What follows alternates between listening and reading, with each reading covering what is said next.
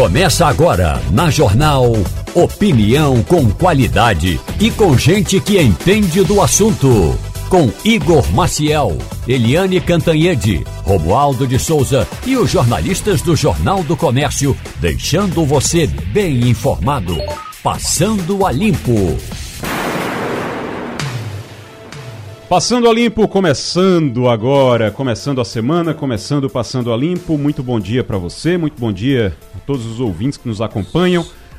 Muito bom dia, professor Eli Ferreira. Bom dia, Igor, bom dia a os, todos que fazem parte da bancada da Rádio Jornal e os ouvintes. Ivanildo Sampaio. Bom dia, Igor, bom dia, companheiro da bancada, bom dia, ouvintes da Rádio Jornal. Bom dia para Maria Luísa também que está chegando aqui agora. Maria Luísa Borges chegando para a gente começar o programa. Agora, Maria, vou esperar a Maria chegar para dar bom dia, Maria. Bom dia, Igor. Desculpa, é porque eu fui tão parada no meio do caminho. Tinha tanta gente querendo falar comigo. Isso é bom, né? É bom. Deixando saudade. É. Passa dois dias sem me ver, tá. Tá vendo? Vai, eh, eh, não, não, consegue, não consegue andar no corredor, por, parando para. Pô, Não, e vieram, atrás de mim dentro da rádio. Eu disse, Menino, calma. Calma. Ô, ô, Maria, deixa eu dar. eh, primeiro dar bom dia a vocês aqui e a gente dizer que a gente vai falar daqui a pouquinho sobre essa greve dos ônibus ainda. Sim. Ainda sobre a greve dos ônibus.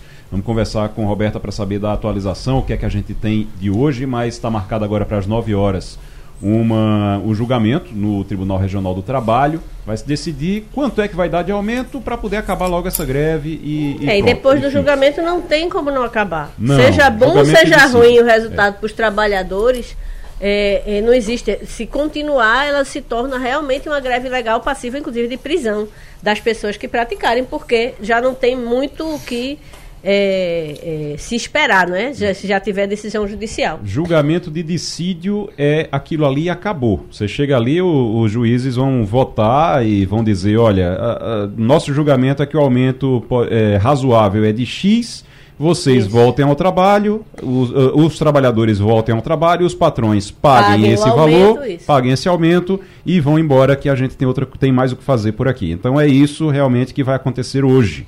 E a gente espera que aconteça hoje. Daqui a pouquinho a gente vai conversar com Roberta sobre isso. Daqui a pouquinho.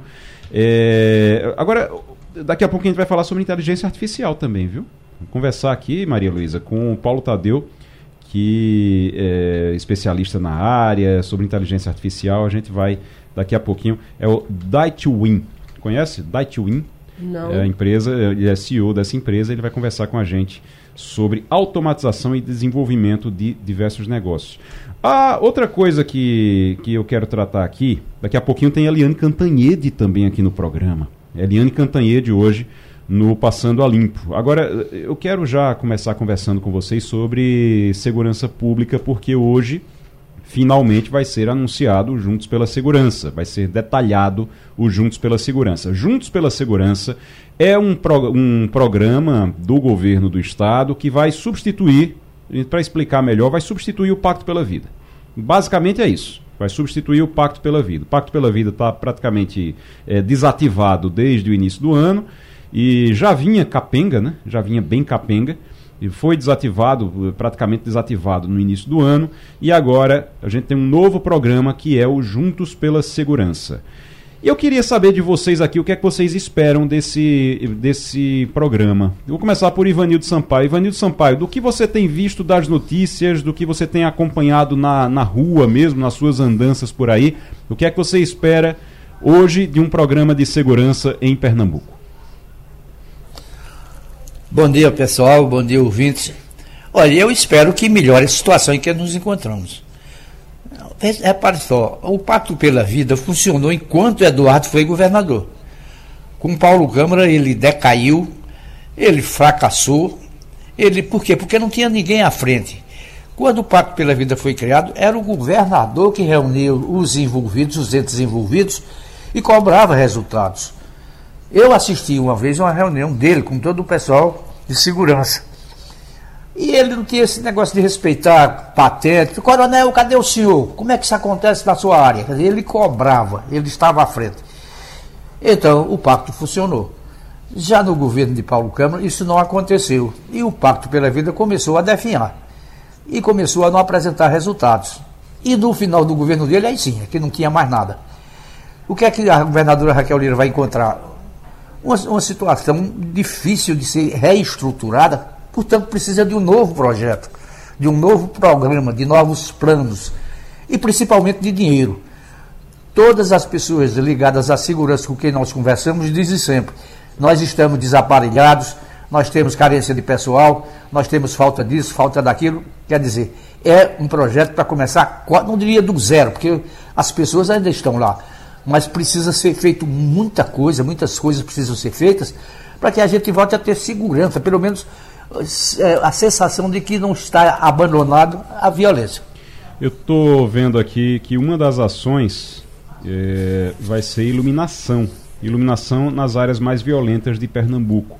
É uma das ações do, do Juntos pela Segurança. Rafael Guerra que trouxe isso na, na coluna dele no Jornal do Comércio durante o fim de semana. E hoje, na verdade, hoje, hoje pela manhã já, ele estava trazendo essa informação porque uh, se viu que o, os lugares mais violentos do estado são exatamente aqueles que têm a iluminação mais precária. Então, vai se investir, fazer um investimento na iluminação nessas áreas mais violentas também. Quando você tem luz, você afasta as trevas também, né? Eh, e, e aqueles que vivem dessas trevas. Agora, roubo de veículos cresceu, e aí vai precisar ter uma ação em relação ao roubo de veículos também. A gente vai acompanhar. Mas o Maria Luísa Borges. Eu ia só acrescentar uma coisa, Ivanildo, eu concordo demais que ao longo do governo eh, Paulo Câmara não foi dada a, a importância que era dada no governo Eduardo ao Pacto pela Vida. Mas eu tenho a sensação de que essa, eh, essa falta de atenção ao programa ela começa um pouco antes no governo João Lira. Né? Quando João Lira assumiu o governo, faltando mais de um ano para é, acabar, é, é, de fato o programa ele para de ter essa presença tão marcante como você falou, que era o próprio governador que cobrava, que botava, dava um murro na mesa, que fazia a, a, a, a fazia inclusive os coronéis ficarem atemorizados na, na, na, na quando estava na antevéspera da da reunião nervoso, do Pacto pela Vida era precisava crise resultado. de ansiedade coletiva, porque Eduardo não aceitava é, é, nem repasse de responsabilidade e nem que determinada área tivesse é, sem controle do índice de homicídio, porque o Pacto pela Vida era muito focado em é, queda de homicídio, porque o que é que o, a lógica que o, o, o programa tinha era que é, é, você, a partir do combate de homicídio, você consegue baixar outras taxas de criminalidade. Porque homicídio é a coisa mais grave que alguém pode cometer contra um ser humano. Tirar a vida de alguém é realmente um ponto de corte, é algo inaceitável. E Pernambuco tinha é, taxas de homicídio comparável a, comparáveis às zonas de guerra. Né? Então, essa era a grande. Eu me lembro que a gente chegou a, a ter é, 5 mil aliás, foi, peraí, foi, a gente chegou a ter algo em torno de 10% dos homicídios do, do país é, em Pernambuco, que só tem 2% da população do país. Então, Eram números assustadores. É. Eram números assustadores. Mas o que é que você mais espera agora? Seria homicídio, Maria? Veja, Seria homicídio, tem que ter. Tem combate ter. ao homicídio. É, a gente está vendo, inclusive, é, muita notícia de feminicídio que era algo, e aí a gente tem que reconhecer, durante o governo Paulo Câmara foi que feminicídio passou a constar do boletim de ocorrência, né? Acabou uhum. aquela história de se colocar depois que a mulher havia morrido em função da sua condição de gênero. É, e aí a gente está vendo, a gente tem uma notícia hoje de feminicídio, né? E um feminicídio daquelas pessoas que realmente parece que não temer ser punido, né? Que parece muito é, é, facilitado pelo clima de impunidade. Então, homicídio tem que ter, é básico, mas a gente também está vendo a questão dos crimes contra o patrimônio crescendo muito. As ocorrências se tornaram tão rotineiras que as pessoas estão mudando comportamento. Mudando comportamento com relação à hora de sair de casa, com relação ao que levar, com relação a, a várias é, é, é precauções que a pessoa tem que tomar essa da rua escura, por exemplo, É uma. Exatamente, é coisa que a gente está há, há muito tempo que a gente essa coisa de sair na rua, na, na rua, de a rua tá escura, de você pronto. Na, eu, eu, eu moro numa, numa área ali na entre a Madalena e a Torre, ali já no finalzinho da Madalena, já começo da Torre. Mas eu moro, eu tenho uma, uma rua de um lado e uma rua do outro. Tem um caminho que tanto faz eu ir por uma rua ou pela outra, mas eu sempre prefiro ir pela que está maior movimento ali, porque ela é Às mais vezes iluminada. Você anda mais para correr menos É, risco. é mais iluminada porque a outra é muito escura. A outra, mesmo que eu vá para o lado de lá, que às vezes é mais perto, tudo, mas é muito escura. Então eu evito exatamente por isso. As pessoas acabam fazendo isso o tempo todo. Professor Eli Ferreira, senhor, o que é que o senhor espera de um programa de segurança em Pernambuco diante da, da- do que a gente está vivendo hoje?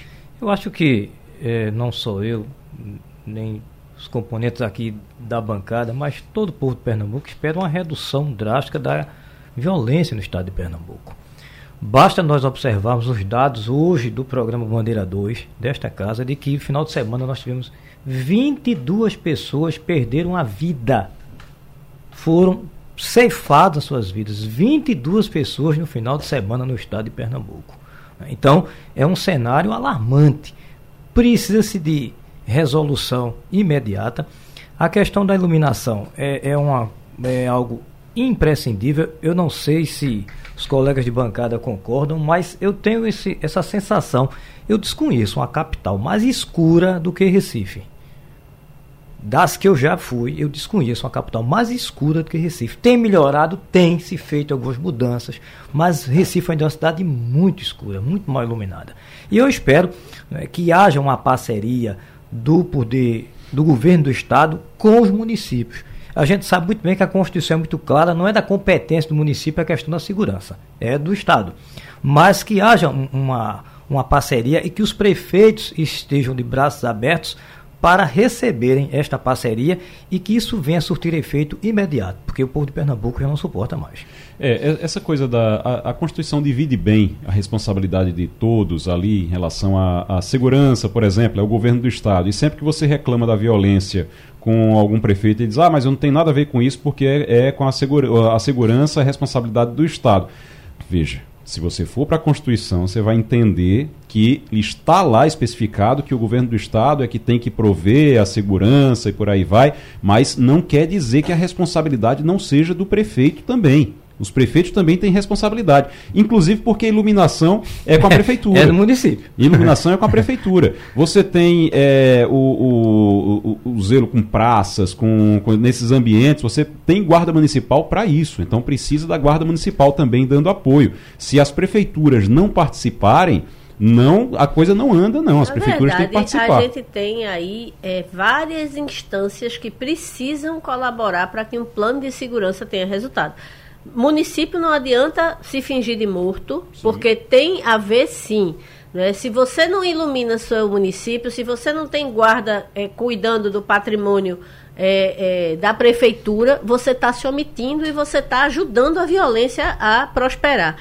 É, o Estado não precisa nem falar, a polícia é do Estado, tanto a polícia que faz policiamento, quanto a polícia que investiga, pertence ao Estado, né? Polícia Militar, Polícia Civil. E você tem o Poder Judiciário, que não está sob o comando do- de nenhum governador, mas que ele também precisa ter agilidade. Quantas e quantas matérias foram feitas para dizer que, é, o baixi, que- do baixíssimo índice de resolutibilidade do, do crime cometido? A pessoa mata um, vai se estendendo, se for alguém que tiver como, como pagar um advogado, vai se estendendo, se estendendo, prescreve e não consegue ser punido pela lei. Então, existem é, várias instâncias que têm que estar é, juntas, e o Poder Federal também, porque os crimes contra é, qualquer órgão federal, crimes como tráfico de drogas, contrabando, são de, de é, é, é, competência do governo federal. É a Polícia Federal que investiga, é a Justiça Federal. Então, temos que ter uma, um consórcio realmente integrado, onde a polícia, essa polícia que a gente vê fazendo a, ronda ostensiva, é apenas um elemento. Ela sozinha não consegue fazer esse verão. E vou dizer uma coisa, se não, aí eu vou dizer, eu perguntei a vocês o que é que precisa, o que é que é imprescindível, e eu vou dizer a vocês o que é que eu acho que é imprescindível. Tem que ter mais policial na rua. tem que fazer concurso. Se não fizer concurso para colocar mais policial na rua o mais rápido possível, não o resto vai ser só verbo, tá?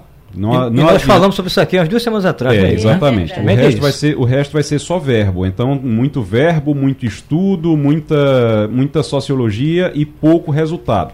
Tá certo? Então, precisa sim ter tudo isso, mas precisa também ter policial na rua. Tem que fazer concurso, colocar mais um efetivo maior. A gente tem um efetivo muito baixo hoje, em torno entre 16 mil e 18 mil, quando você precisa de pelo menos 30. Você precisa de pelo menos 30 mil. Então, 2 mil, é, como já se prometeu aqui para esse ano, 2 mil vagas para a Polícia Militar, para concurso. É, é pouco diante da necessidade, mas é muita gente. 2 mil pessoas já é muita gente. Agora precisa. E, e detalhe, de cada pessoa dessa área. tem que ter toda uma infraestrutura tem em volta. Equipamento, tem que ter carro, tem que ter colete, tem que ter, armamento. Tem, tem que ter, ter acompanhamento psicológico, Isso. porque um dos grandes problemas hoje também dos policiais que estão na rua é, além da sobrecarga de trabalho e, com a, e também com a sobrecarga de trabalho, eles ficam. É, é, perturbados mesmo. Tem gente que está se afastando por, por, porque está. A gente assistiu perturbado, aqui, a tá? gente assistiu aqui Isso. um policial invadir seu, sua área Sim. e matar colegas. Né? Ali é claramente alguém que está. Alguém claramente que está é, é, em desequilíbrio psiquiátrico, Exato. que precisava estar sendo acompanhado para evitar se chegar àquele ponto. Tem muito policial sendo afastado por é, problemas psiquiátricos e precisa-se de acompanhamento psicológico para eles, precisa-se de uma carga de trabalho humano também com eles, para eles você não pode é, é, colocar eles, eles estão trabalhando com uma sobrecarga muito grande e isso também conta. Então precisa, precisa cuidar dessas pessoas e precisa de mais pessoas para fazer esse policiamento. Isso é imprescindível. Todo o resto é importante, mas isso é imprescindível. Deixa eu ir direto agora para uma outra preocupação de todo mundo agora. Já está na linha conosco o Paulo Tadeu, que é CEO da DTWin. É, é assim? DTWin. É assim que se pronuncia, Paulo? Bom dia. Bom dia, é exato. É DTWI. Pronto. Tem um acrônimo, né, uma abreviatura de Digital Twin. Hum, ótimo.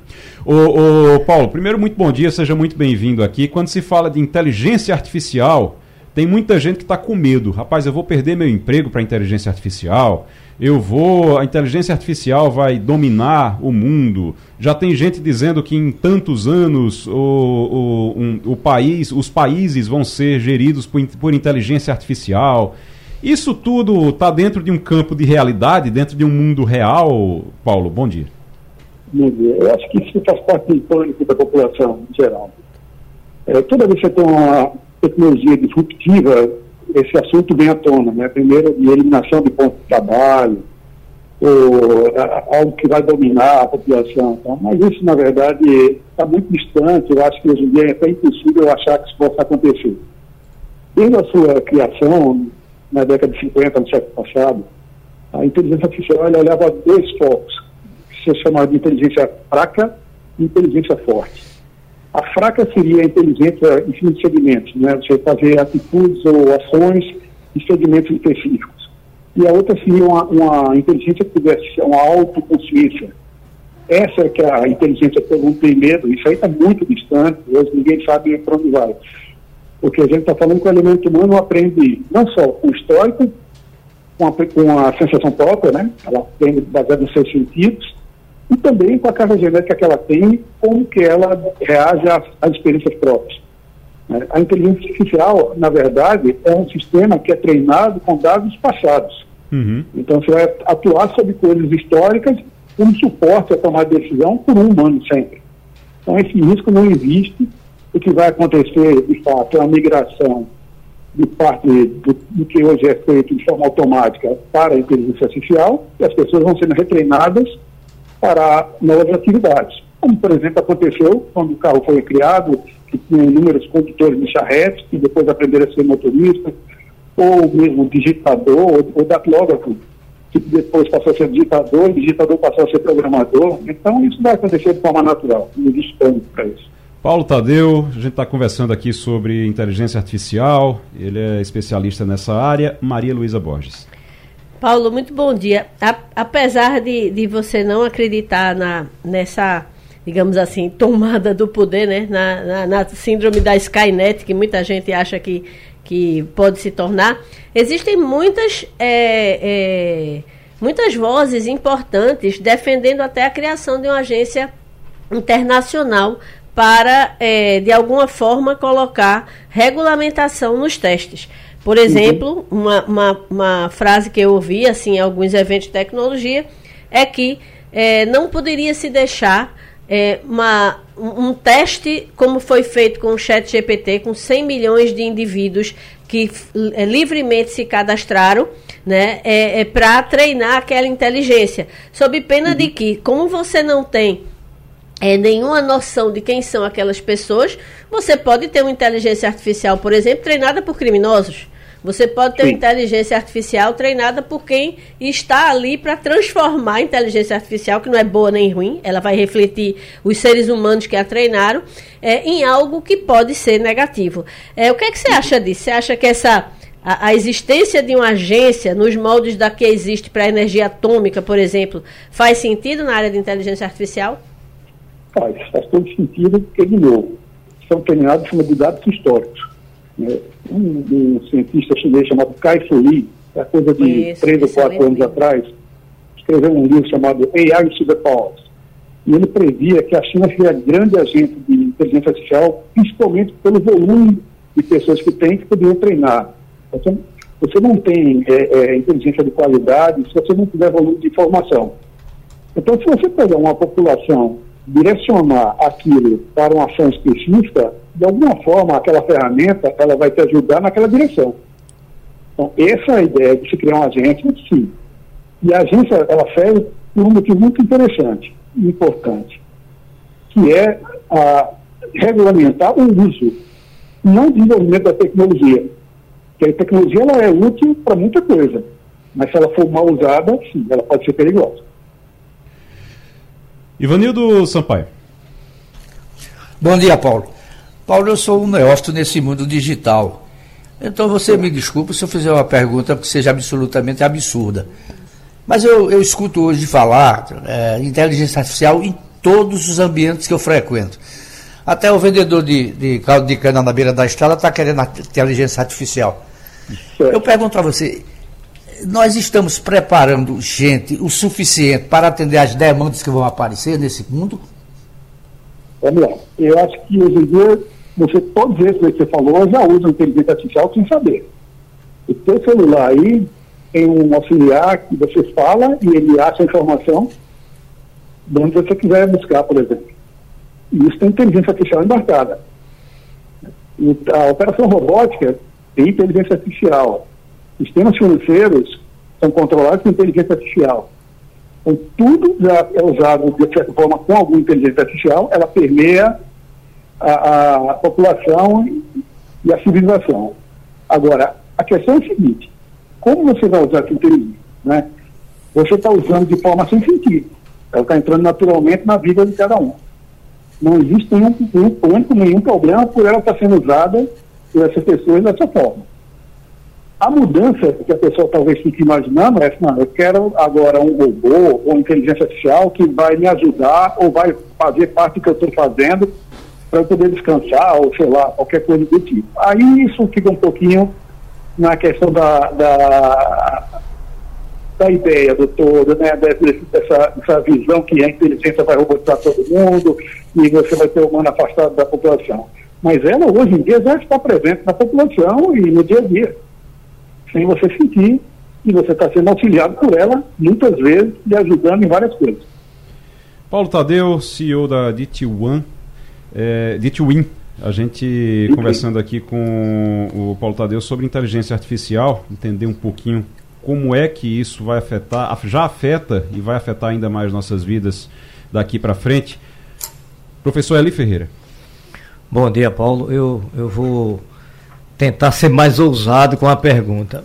É, Há essa discussão que foi colocada por Maria Luísa de que há uma possibilidade de determinadas situações, determinadas atividades desaparecerem. Há quem diga que não. Mas você ousaria apontar pelo menos duas que sofreriam riscos diretos hoje com o avanço dessa inteligência artificial?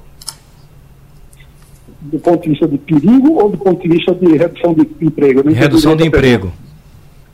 Eu acho que todos os processos que são é, passíveis de substituição com automação. Vou, vou dar um exemplo.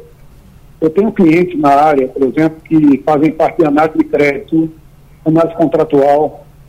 E dito para o cliente, olha, meu analista passa 90% do tempo planejando os dados para depois começar a analisar de fato. Então, essas atividades onde você tem que olhar documentos, separar documentos, conferir, extrair informação, a, a, de alguma forma calcular associada à informação. Isso tudo hoje em dia é substituído por inteligência artificial. Ah, então, esse tipo de etapa, você não precisa, não precisaria pegar um especialista, né, e botar nesse lugar. Um outro caso, por exemplo, o setor jurídico já usa muito em cima de processos de é, advocacia de volume, onde hoje em dia você tem inúmeros, sei lá, estagiários fazendo análise de contrato padrão, para poder averiguar situações e gerar ação. Isso é custoso. Então, como isso são ações padrões, é, você não precisaria, por exemplo, botar um especialista com uma banca extremamente cara para poder avaliar contratos e gerar ação. Isso já dá para fazer com inteligência artificial. Ela conhece o padrão da ação, ela conhece o padrão de conduta, ela sabe como completar algumas informações ali, dali para frente vai para um advogado só para chancelar e daí para frente vai. Estou postando duas situações específicas, mas tem muitas outras que dá para fazer coisas desse tipo. Muito bem. O, o Paulo, estou é, recebendo aqui uma, uma pergunta, inclusive, sobre direitos autorais. A gente viu na, naquela propaganda, uma propaganda de, um, de, um, de uma montadora que colocou, recriou a cantora Elis Regina ali e, a, junto com, e ela canta junto com a filha, ela num carro, a filha em outro e ela estão é, ali cantando juntas na imagem uhum. e se discutiu muito essa questão dos direitos autorais e os direitos à imagem depois que você já morreu.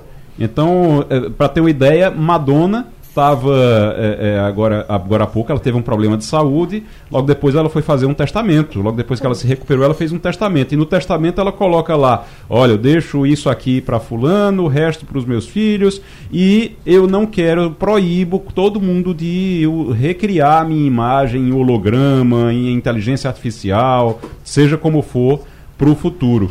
Isso é uma tendência os, os, os artistas fazerem isso e até que ponto vai assim, a, a, a gente está falando de ética, né? Aqui. A gente está uhum. falando de ética. Uhum.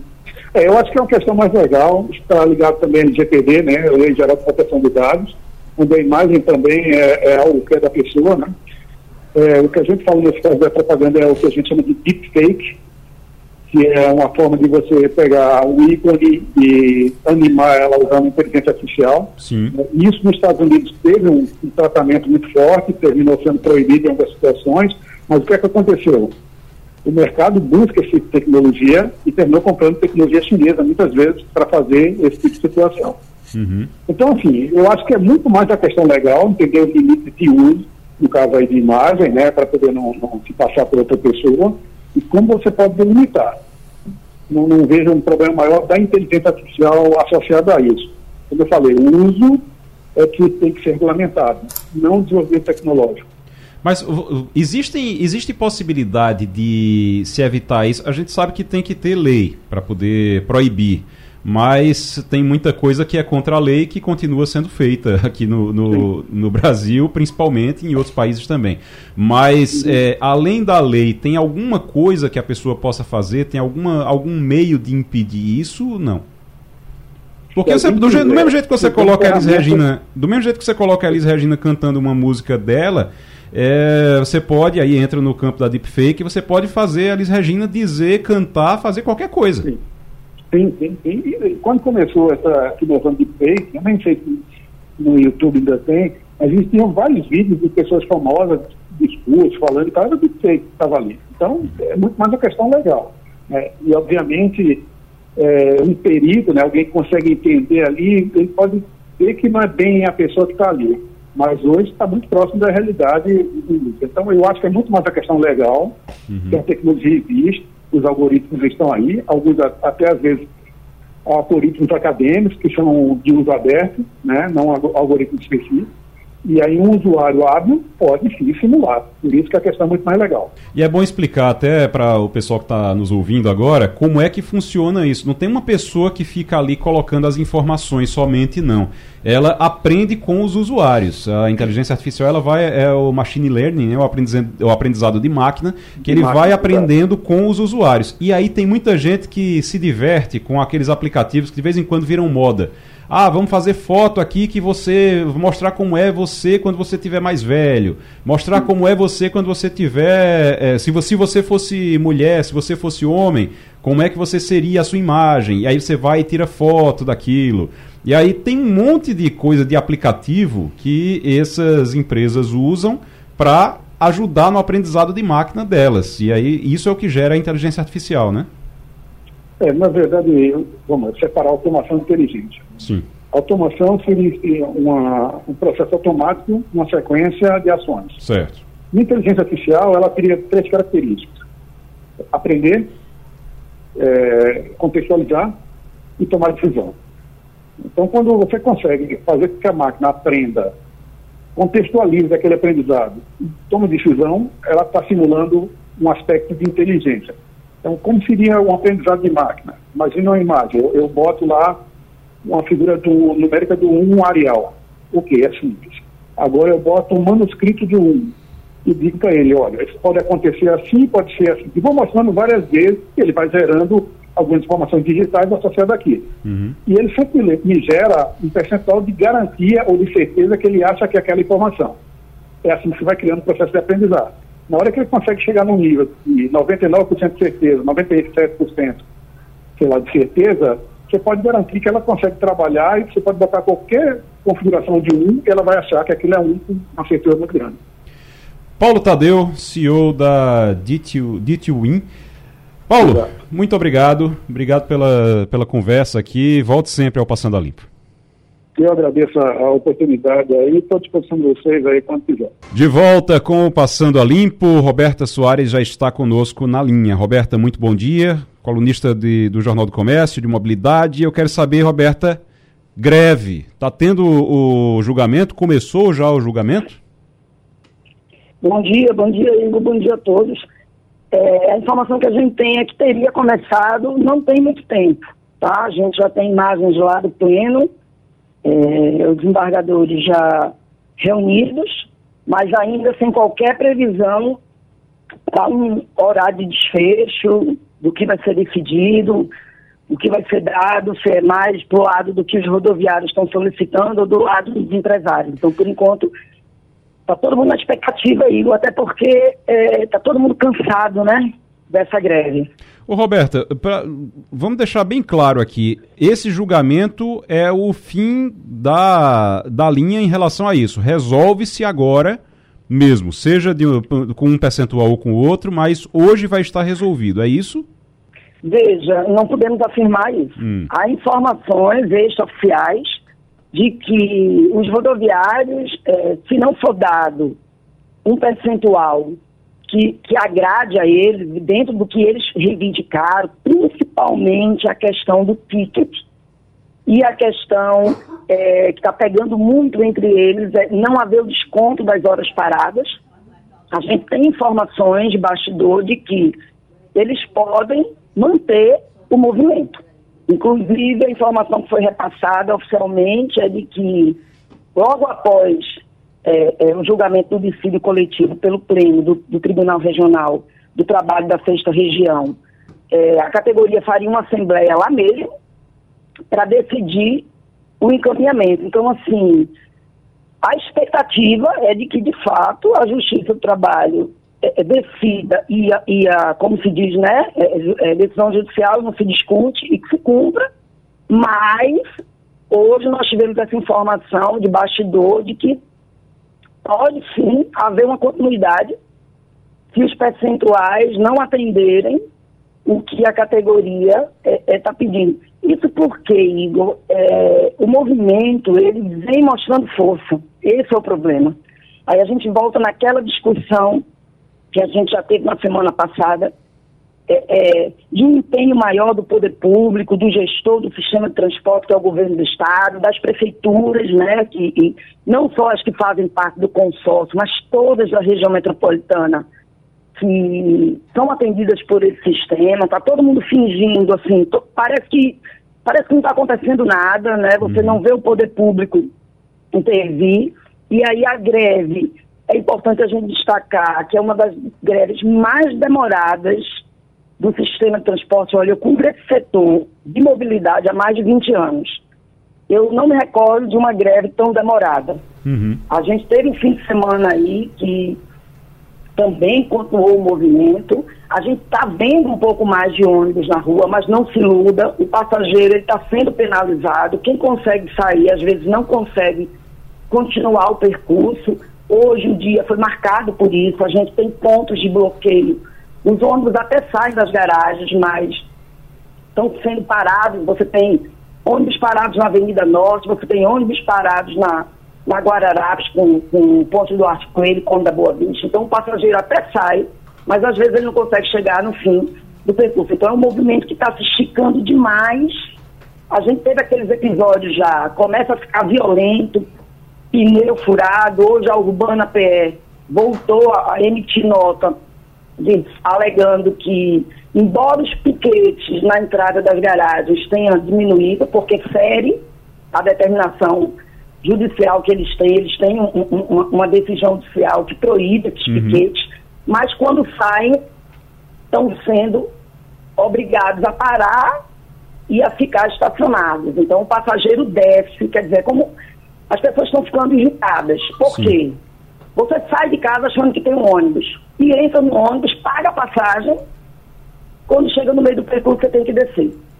Porque o, o sistema, o ônibus, foi parado. Então, assim, então, essa, é pior essa ainda. Né? situação, um um, uma, uma, greve muito prolongada, uhum. né? Então, assim, a expectativa é que, de fato, vamos torcer aí para que haja um desfecho, porque a categoria está se sentindo fortificada. Ok. Certo? Eles, na sexta-feira a gente acompanhou, teve o episódio da prisão do líder, o Aldo Lima, que é o presidente do Sindicato dos Rodoviários, foi preso e depois liberado. Você teve passeata, foram recebidos no palácio. Então, assim, a categoria está mobilizada, lógico, que tudo tem tempo, mas está sendo bem diferente. Eles estão chegando, é, aguardando essa decisão judicial com força. Então certo. a gente não tem como garantir. A expectativa de que sim. É uhum. É de que. É porque, ô, Roberta. Ô, Roberta, só pra gente. Mas só... eles vão fazer uma, uma assembleia lá mesmo. Ô, Roberta, só pra gente entender é, como é que funciona isso, a assembleia depois é feita para ver se, de, se aceita ou não o que foi da o que foi determinado pela justiça, mas independente disso, se eles não aceitarem, a greve passa a ser ilegal, não é isso? É, é isso ou não? Exatamente. É, porque aí e aí o sindicato vai ter que arcar com a responsabilidade de tudo que acontecer, porque aí estaria dentro de uma greve legal e aí pode, por exemplo, acontecer demissão. Os, os, os patrões, os empresários, eles podem ir lá e demitir os, os motoristas que estiverem na greve, porque a greve é ilegal, não é isso? Exatamente. Então, é um pouco. É, é bom lembrar que tem consequência. Que o setor operacional, que é o setor empresarial, aposta. É. Porque a partir do momento que ela se torna ilegal, eles podem contratar, né? As listas de espera são grandes nas empresas. Toda Sim. empresa tem. Uhum. Né? Então eles vão poder contratar pessoas. É, é como se os, os, os, atuais rodoviários tivessem abandonado o trabalho. Uhum. E assim, você cria um clima de guerra, né? Então você vai ter que ter a força da polícia para fazer os ônibus saírem, quer dizer, é uma situação muito complicada, porque a gente está falando de um serviço essencial, a gente está uhum. falando de, de um transporte que está na rua, no meio das pessoas. Então qualquer confusão que tenha, você tem passageiros no meio, você, você tem pessoas que estão tentando ir e vir, chegar no trabalho, né? Uhum. A gente está falando de seis dias de movimento, é o sexto dia de movimento. Exato. Sem uma definição. Então, Ô, vamos, Roberto. Vamos, vamos apostar no bom senso. É, exato. Né? Na obediência à justiça. Exato. Vamos aguardar então. Então começou há pouco a, a, o julgamento, a gente vai esperar o resultado e qualquer novidade que tiver, você entra em contato aqui com a gente, a produção vai entrar em contato com você e a gente traz essas informações aqui, Roberta. Muito obrigado. Daqui a um minutinho a gente vai conversar com a Eliane Cantanhedo, que já está nos aguardando, mas primeiro eu quero conversar aqui com o seu... Marcos. Seu Marcos. Seu Marcos veio aqui é o seguinte, a Eliane já está na linha, inclusive, nos ouvindo, eu vou até, até para explicar também. A gente faz, a gente recebe aqui a doação dessas pessoas que. Essas pessoas que usam de toda a solidariedade delas para ajudar na compra de cadeiras de roda para as pessoas, que é algo importantíssimo, é algo que não é barato, é caro. E, de, e é imprescindível, imprescindível. E tem muita gente que fica em cima de cama, sentado em cadeira, não consegue andar, não consegue ir de um cômodo para outro em casa, porque não tem, tem, acesso, não tem condição de comprar uma cadeira de rodas.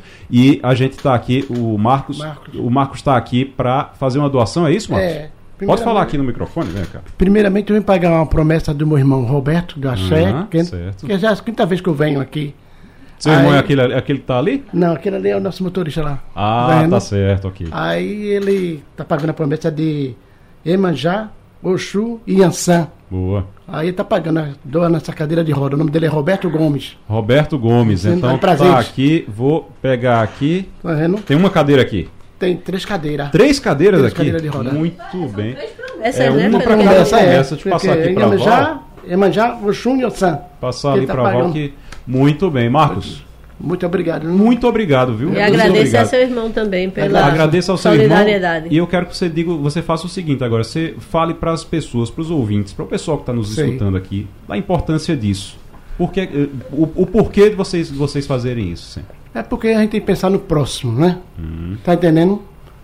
Você tá no lugar daquela pessoa que não pode ver, que não não tem, assim, possibilidade de comprar uma cadeira de roda, como a gente tem possibilidade de ajudar o próximo, então a gente faz essa doação de coração. Tá certo. Não é assim? Marcos, obrigado, viu? Agradeço obrigado. ao seu irmão também. Obrigado, vocês estão bem, viu? Ele sempre, ele sempre Muito bem.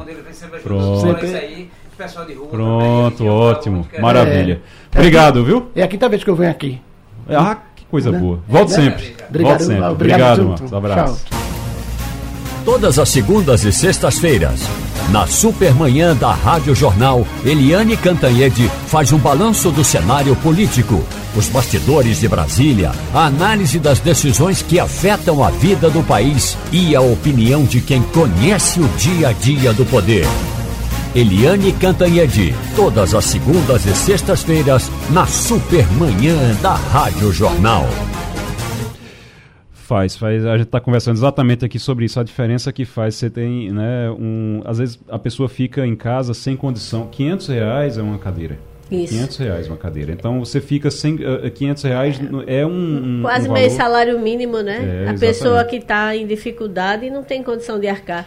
É. E você veja, é, é tão mais comum do que a gente imagina a necessidade de pessoas para fazerem seu deslocamento terem uma cadeira, que não é, não é simplesmente alguém que sofreu um acidente, uhum. mas você tem gente que sofreu um AVC e tem uma parte paralisada, você tem pessoas que perderam uma perna, um pé por causa de uma diabetes, por exemplo. Verdade. Você tem pessoas, é, é, você vê, é, quando a minha mãe estava é, doente, ela não tinha é, nenhuma desabilitação, assim, nenhuma é, é, é, paralisia, nada, mas ela precisava porque ela não conseguia fazer longos deslocamentos. Uhum. Né? Porque quem, quem tem que levar um parente idoso para um, um, hospital é que sabe o quanto é difícil fazer esse deslocamento. É então, verdade. Faz muita diferença ter uma cadeira para ajudar nesse momento. Eliane Cantanhede, bom dia. Bom dia, eu estava ouvindo aqui, achei muito importante. Gente, muita, muita gente nesse país fica preso dentro de casa porque não tem uma cadeira de rodas. Então, parabéns para a nossa Rádio Jornal e parabéns para o doador. Obrigada, Roberto. Eu é. aqui de Brasília agradeço a você por essa por essa doação. É muito importante, muita gente precisa de uma cadeira de rodas para ter condições de vida uh, razoáveis, né? Olha, uh, Eliane, só antes da gente entrar no assunto aqui, só dizer, eu já comecei como repórter, estagiário na rádio, já fiz entrega de cadeira de roda.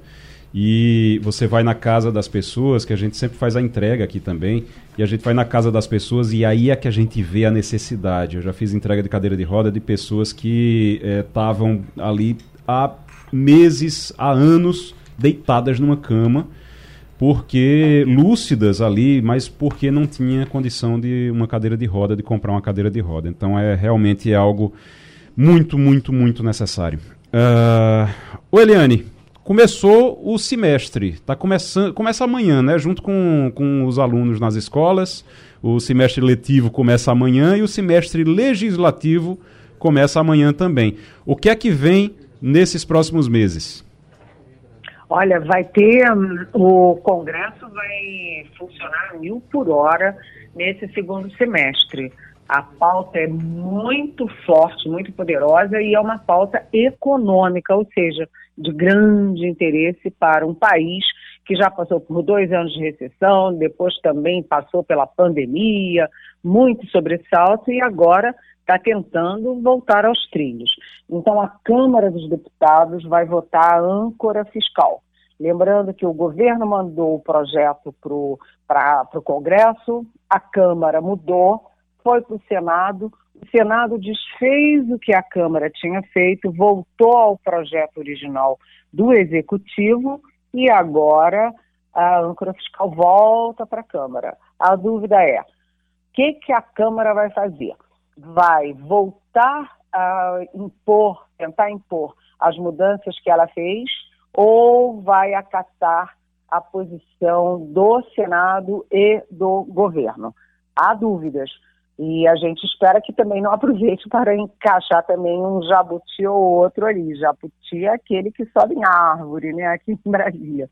Mas o Senado tem duas votações super importantes. Uma, reforma tributária, que foi aprovada com ampla margem, com muita folga na Câmara e chega no Senado com, sabe, uma disposição positiva. Agora, a dinâmica da votação do Senado é diferente da Câmara. Na Câmara você tem os blocos, você tem os partidos, enfim, você tem a onda, né, a favor ou contra. No caso da reforma tributária, foi a favor. No Senado, os senadores têm interesses específicos. Eles foram é, governadores, é, eles têm muitos, muitas muitos vínculos, né, ou com o setor farmacêutico, ou com o agronegócio, ou com o setor de educação, setor de mineração, enfim, a negociação é muito mais homem a homem. Mas, de qualquer jeito, a disposição, como eu disse, é muito favorável. Também vem aí, no Senado Federal, a votação do CARF. CARF é aquele órgão que é, resolve, né, arbitra as disputas entre o setor privado, entre as empresas e a Receita Federal. E esse projeto é, reinstitui o voto de Minerva do governo, ou seja, da Receita. Isso pode gerar aí 30 bilhões de reais por ano a mais para os cofres públicos, para a Receita Federal. Então, são votações muito importantes com duas expectativas. Primeiro, LDO, a lei uh, de, da, de definição né, do, do, orçamento. E essa lei não, pode, não você não pode fazer recesso do Congresso sem a LDO estar tá votada. Sim. A LDO não foi votada e o Congresso fez um recesso informal de três semanas, ou seja, furou a regra de que não pode fazer recesso sem votação da LDO. Agora vai ter que votar é o orçamento do ano que vem. É para onde vai o dinheiro público no ano que vem? Quais são as prioridades do país, né? E, além de tudo, a gente tem aí a perspectiva de o, o governo entregar para o Congresso, enviar para o Congresso também, o segundo projeto da reforma tributária, que é da renda e do patrimônio. Esse primeiro que foi aprovado é do consumo, e o próximo é renda e patrimônio, que também é eletrizante. Então a gente vai ter um Congresso muito, muito animado, com uma reforma ministerial pairando no ar, né, gente? Ivanildo Sampaio, Eliane Cantanhede conversa com a gente agora aqui no Passando a Limpo na Rádio Jornal. Bom dia, Eliane. Como você acaba de falar, né, tem assuntos importantíssimos que devem ser votados no Congresso. Ao mesmo tempo, o Centrão continua pressionando o presidente Lula por novos ministérios, por novos ministérios. Existe é, uma chance de Lula trocar ministros para atender o, o Centrão ou ele vai manter o, o, ministério como ele está hoje? Oi, Ivanildo, não, isso já está decidido. O Centrão vai ter ministérios. Já tem até o nome, né? Os nomes que eu sempre trago aqui é, do Silvio Costa Filho, o Silvinho, aí de Pernambuco, do Republicanos de Pernambuco, e também o André Fufuca. Os dois são deputados. André Fufuca, que é do PP do Maranhão. Eles serão os ministros uh, do Centrão. O problema é o seguinte: qual a pasta que cada um vai ter? Isso não está definido, o que deixa os ministros todos de cabelo em pé, né? Porque o governo não quer dar e o Lula já disse que não vai dar para o Centrão áreas sociais, que são meio uh, áreas é, próprias e típicas do PT. Mas o Centrão quer ministério poderoso. Tentou a saúde, está tentando ainda o Ministério do Desenvolvimento Social, que está na mão do PT, com Wellington Dias, enfim, que vai ter reforma, uh, que vai ter reforma ministerial Ivanildo, pode apostar que vai ter sim. E, aliás, além dos cargos de ministério, o governo também estuda cargos de segundo escalão, tipo é, Caixa Econômica Federal, por exemplo, enfim, bancos públicos, estatais, para gente do PL, não para o PL do ex-presidente Jair Bolsonaro, mas sim para parlamentares do PL. Ou seja, o Lula vai fazendo ali um strike e vai tendo uma, uma aliança poderosa, uma base poderosa no Congresso.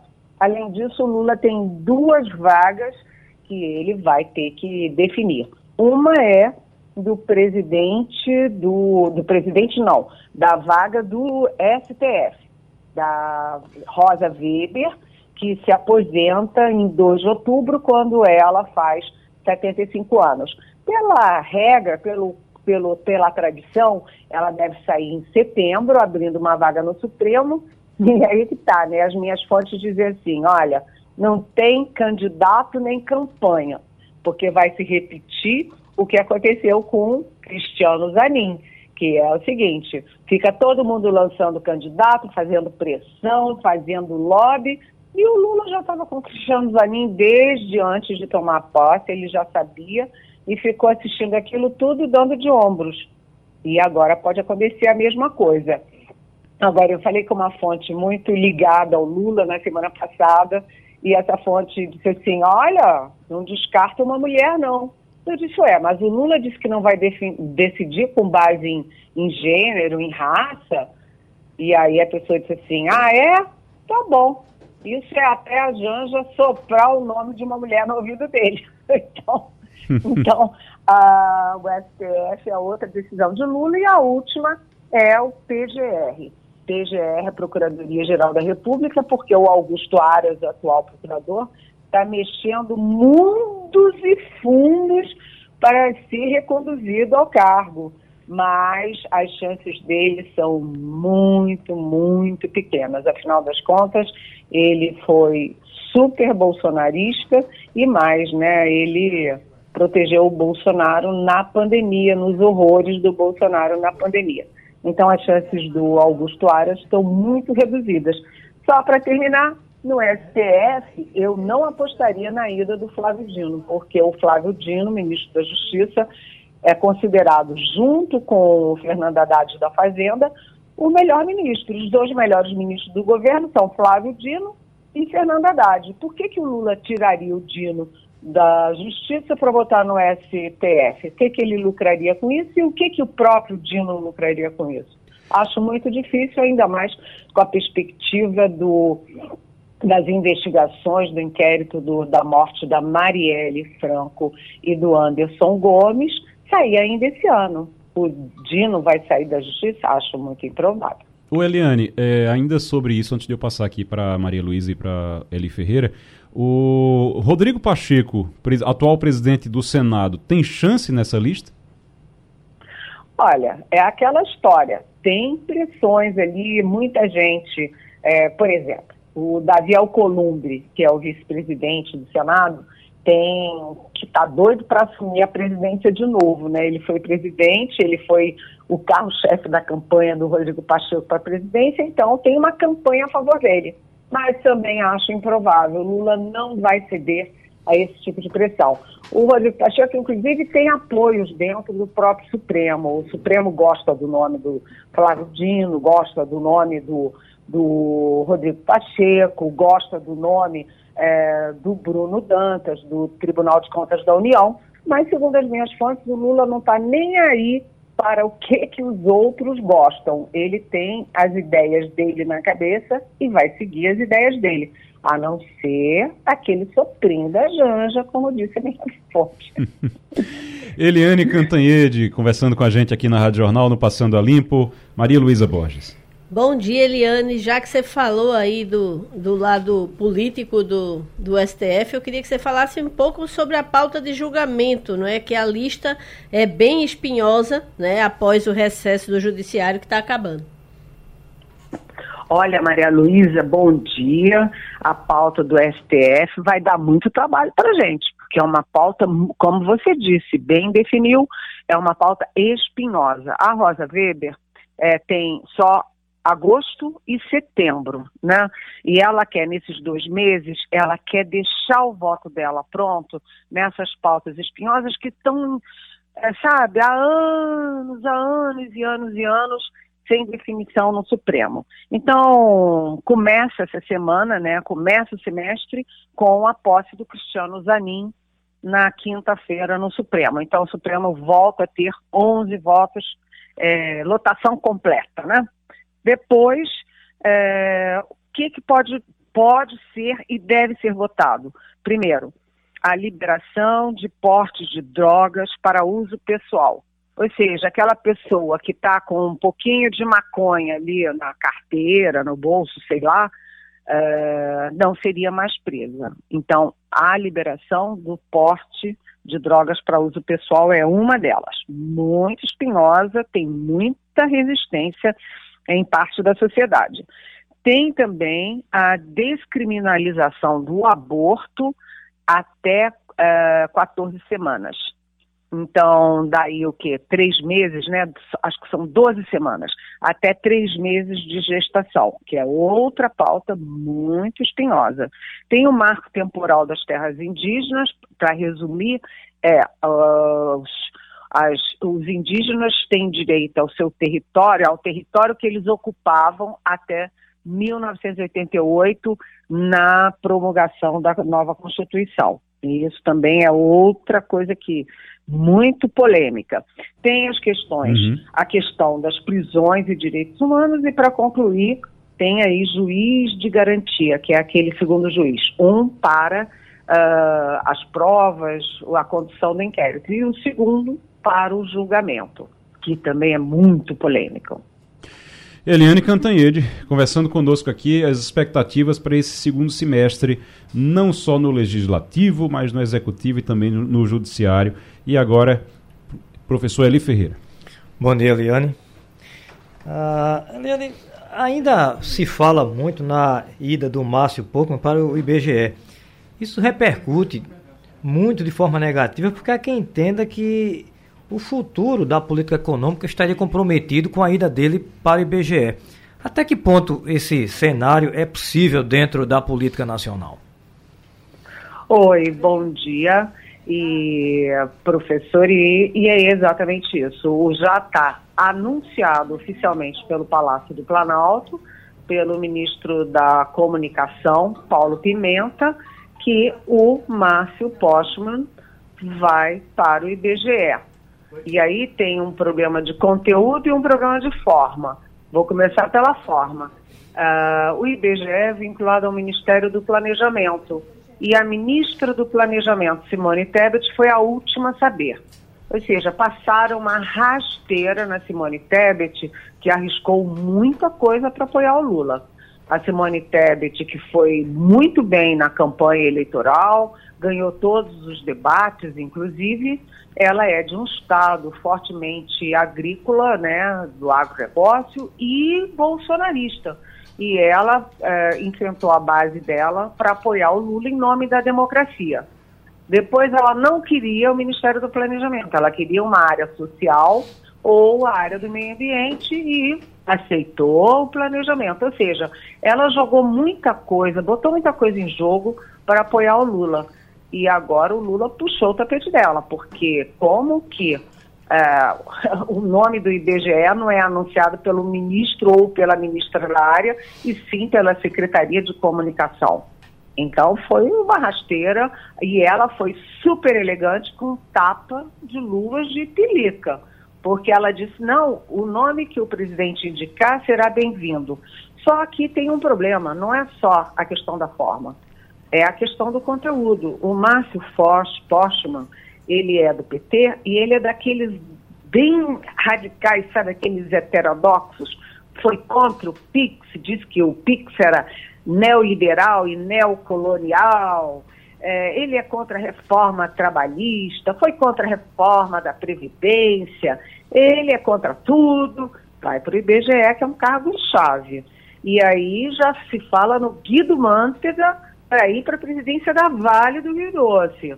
E aí, isso, que, qual é o sinal amarelo uh, que isso acende, professor? O sinal amarelo é olha, o Lula pode estar cedendo aos seus radicais do PT para mudar a política econômica, ou seja, o Lula está colocando em cargos chaves pessoas que são contra a política econômica ponderada e consensual do Fernando Haddad, que aliás tem apoio da Simone Tebet. Então, fica só no Postman ou vem mais por aí? Essa, that's the question. Eliane Cantanhede, obrigado, Eliane, até sexta-feira. Até sexta-feira, um abração. Rapaz, a gente estava falando aqui no, no intervalo, o, o, as discussões aqui no intervalo são boas também. Aí eu gosto de trazer algumas coisas aqui, algumas, algumas discussões do intervalo. Alto eu nível, aproveito, alto nível. É, eu aproveito para trazer para cá. A, a, a gente estava falando aqui dessa pressão que existe do PT radical, um PT mais radical, dentro do governo hoje. E esse PT mais radical, ele tem um nome, tá? Um, um, um comando ali, chama-se Glaze Hoffman.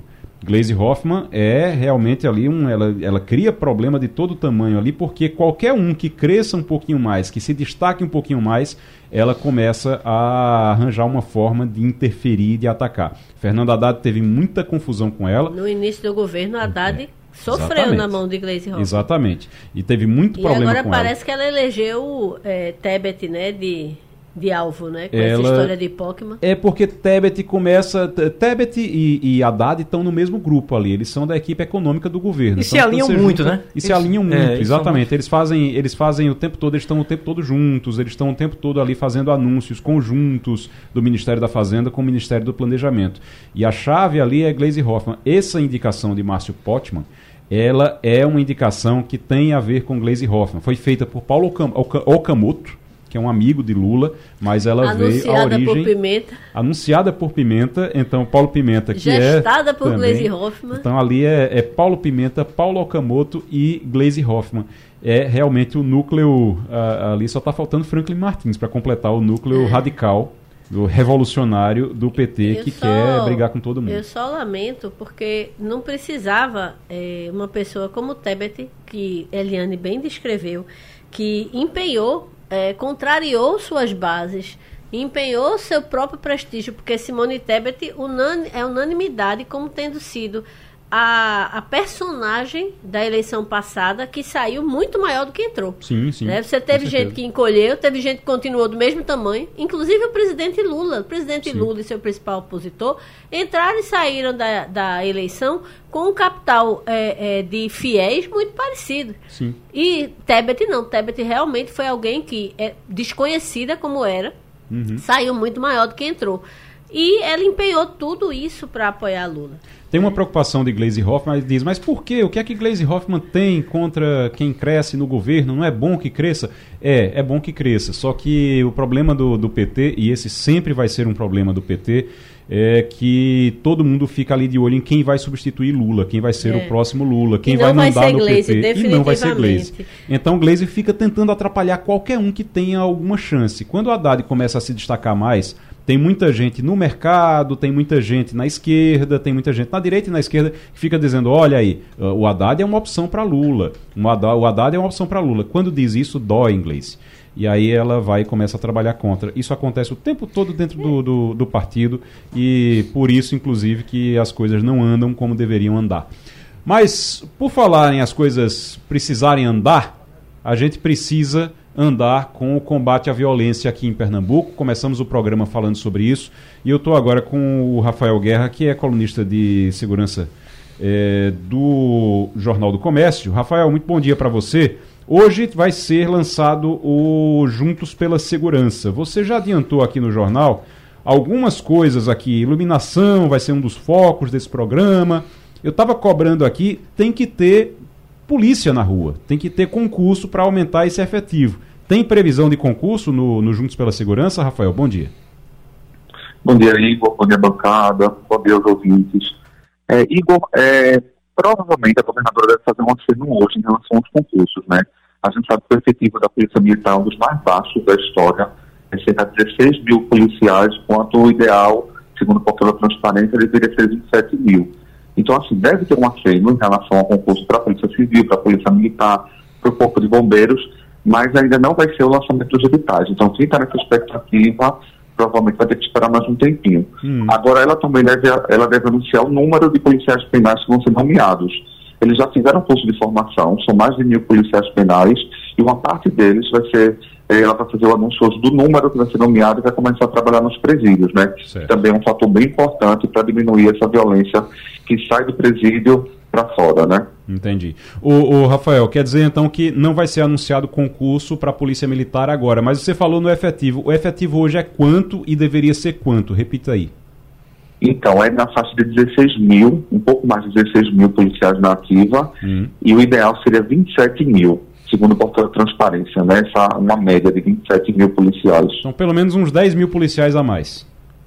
Isso, exato. O déficit é de e 10 a tendência... Mil é que no próximo concurso, que deve ser, provavelmente o edital vai ser lançado até o final do ano, como a governadora já disse, e aí provavelmente concurso só no ano que vem, né, e aí demora pelo menos um ano aí para curso de formação, para estarem nas ruas, né, é um processo lento que deve ser na faixa entre mil e dois mil policiais que ela deve convocar no ano que vem, né, quando eles se formarem. Então, déficit, déficit de 10 mil policiais e a gente vai precisar de mais um ano ou dois para poder colocar no máximo dois, dois mil policiais na rua a mais. Isso, exato. E daqui para lá tem gente que se aposenta, tem... então, assim, é, é como se você estivesse enxugando gelo, né, Rafael?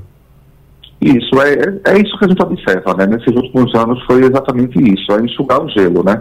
É, policiais civis se aposentam, aí chamam mais 500, os policiais militares se aposentam, aí depois de 3, 4 anos chamam mais 2 mil, né?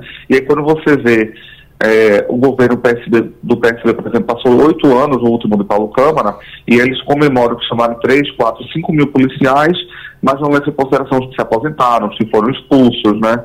É, na verdade, enxugar gelo, porque esse número esse déficit já é muito antigo.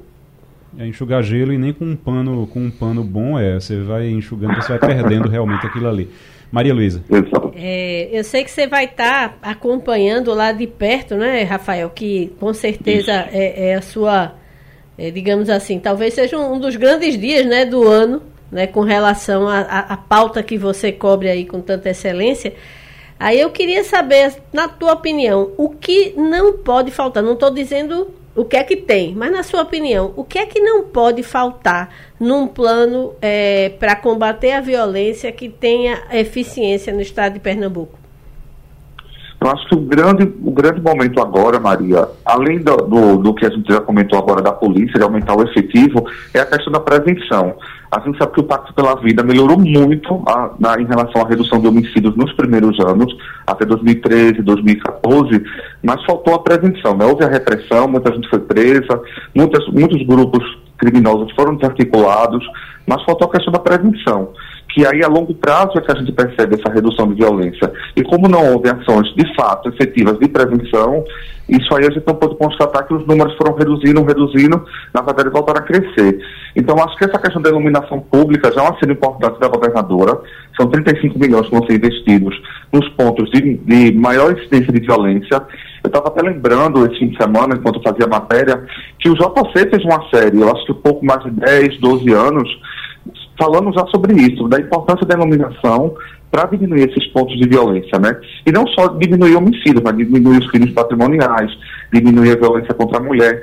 Então isso o governo Raquel Lira já acerta, fazendo esse aceno, chamando também as prefeituras novamente, para que as prefeituras criem ações de prevenção. Eu acho que a prevenção nesse momento é muito importante, porque a longo prazo a gente vai sentir essa redução da violência. Muito bem. Ivanildo Sampaio? Bom dia, Rafael. A gente sabe que é, segurança e justiça tem que andar paralelamente, não, não tem um no canto e outro no outro. Na semana passada nós discutimos, inclusive no Passando a Limpo, a crise que Pernambuco enfrenta por falta de funcionários nas comarcas do estado, no interior.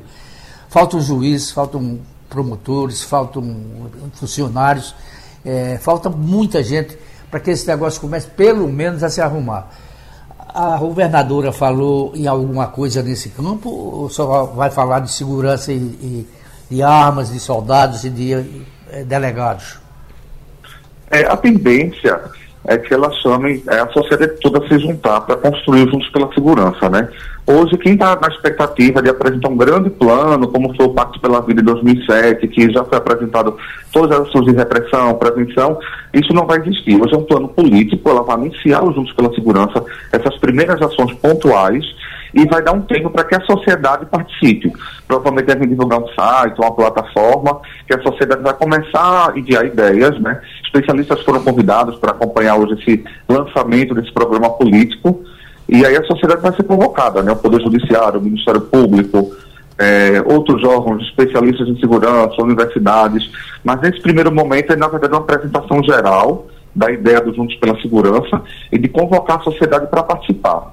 E aí é importante de fato que o Poder Judiciário, né, como já existiu no Pacto pela Vida, existiam as câmeras técnicas, né, que o Poder Judiciário participava, o Ministério Público, a OAB, isso continue, né, esse trabalho integrado cada vez mais para realmente melhorar, principalmente no interior, que de fato não é só a justiça, que, que falta juiz, falta promotor, também falta polícia, né? A gente sabe que as delegacias no interior, a maioria só funciona de segunda a sexta-feira, de 8 às 18 horas, né? E os crimes acontecem muito no fim de semana e à noite.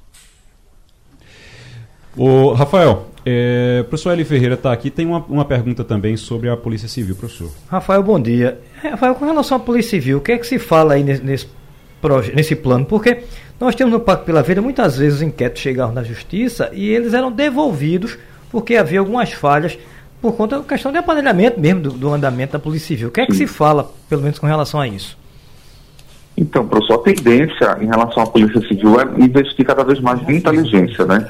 Eles perceberam que eles precisam fazer esse investimento em tecnologia, inteligência, no recompletamento dos profissionais para melhorar a investigação, que de fato existe é, um número grande de inquéritos que são devolvidos pro, do Ministério Público para a polícia porque faltam elementos, o Ministério Público acaba pedindo arquivamento por conta disso, e aí esse investimento em inteligência, esse investimento nesse trabalho para identificar essas facções, os líderes das facções, isolá-los, encaminhar para presídios federais, esse investimento deve ser apresentado hoje, muito em cima da inteligência, que é o grande foco que eles querem colocar para a Polícia Civil.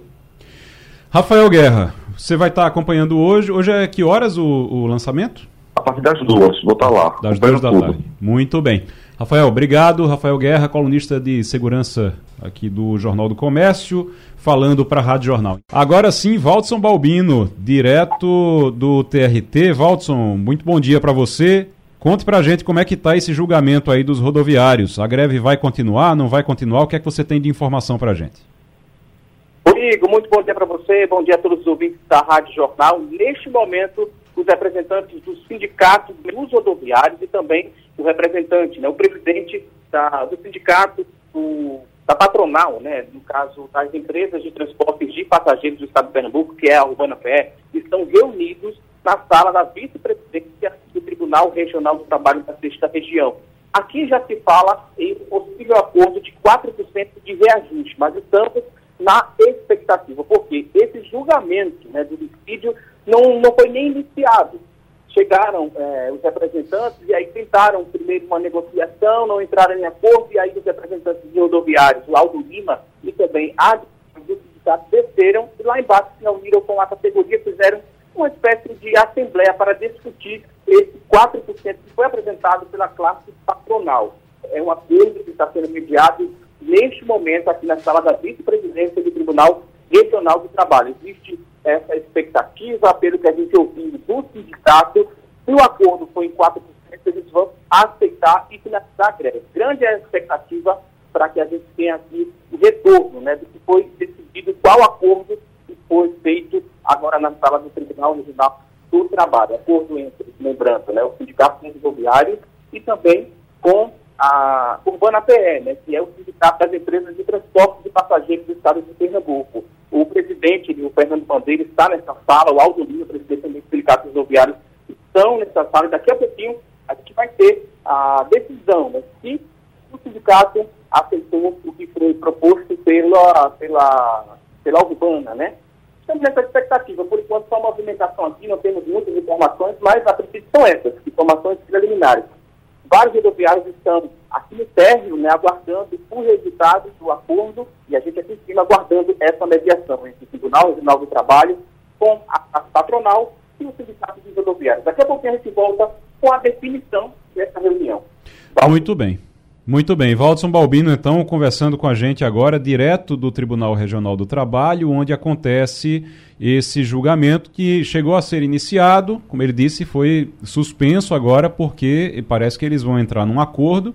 Vamos ver então se eles entram num acordo. O acordo seria. A, a, uma proposta foi apresentada em torno de 4%. 4% é um pouquinho acima da inflação, é abaixo do que os rodoviários queriam, mas é acima da inflação do período. Então já é, já está acima daquilo que o, os empresários tinham proposto. Eles tinham proposto somente a inflação, vai ficar então uh, um pouquinho acima, 4%. Vamos ver se aceita e se volta com os ônibus ainda hoje, porque tem muita gente que conseguiu ir para o trabalho ainda de outras formas e precisa voltar para casa já hoje. Lembrando, amanhã começa também o ano letivo. Então você vai ter escola, você vai ter o, o retorno para esse segundo semestre e os ônibus são também essenciais nesse processo para melhorar o transporte das pessoas. Então vamos ficar de olho, vamos acompanhar realmente a resolução. Daqui a pouquinho, o repórter está lá acompanhando em cima, conversando com o pessoal. Na hora que sai da sala, ele está lá na, na, na, porta esperando o Valdson para poder conversar com, com o pessoal. Então, é, é, logo, logo, nós teremos uma solução para isso acredito. Vamos torcer, vamos esperar que eles entrem num acordo. Vamos lá então. Tchau, tchau. Até amanhã. Até a terça-feira. Um bom início de semana a todos. A Rádio Jornal apresentou opinião com qualidade e com gente que entende do assunto. Passando a limpo.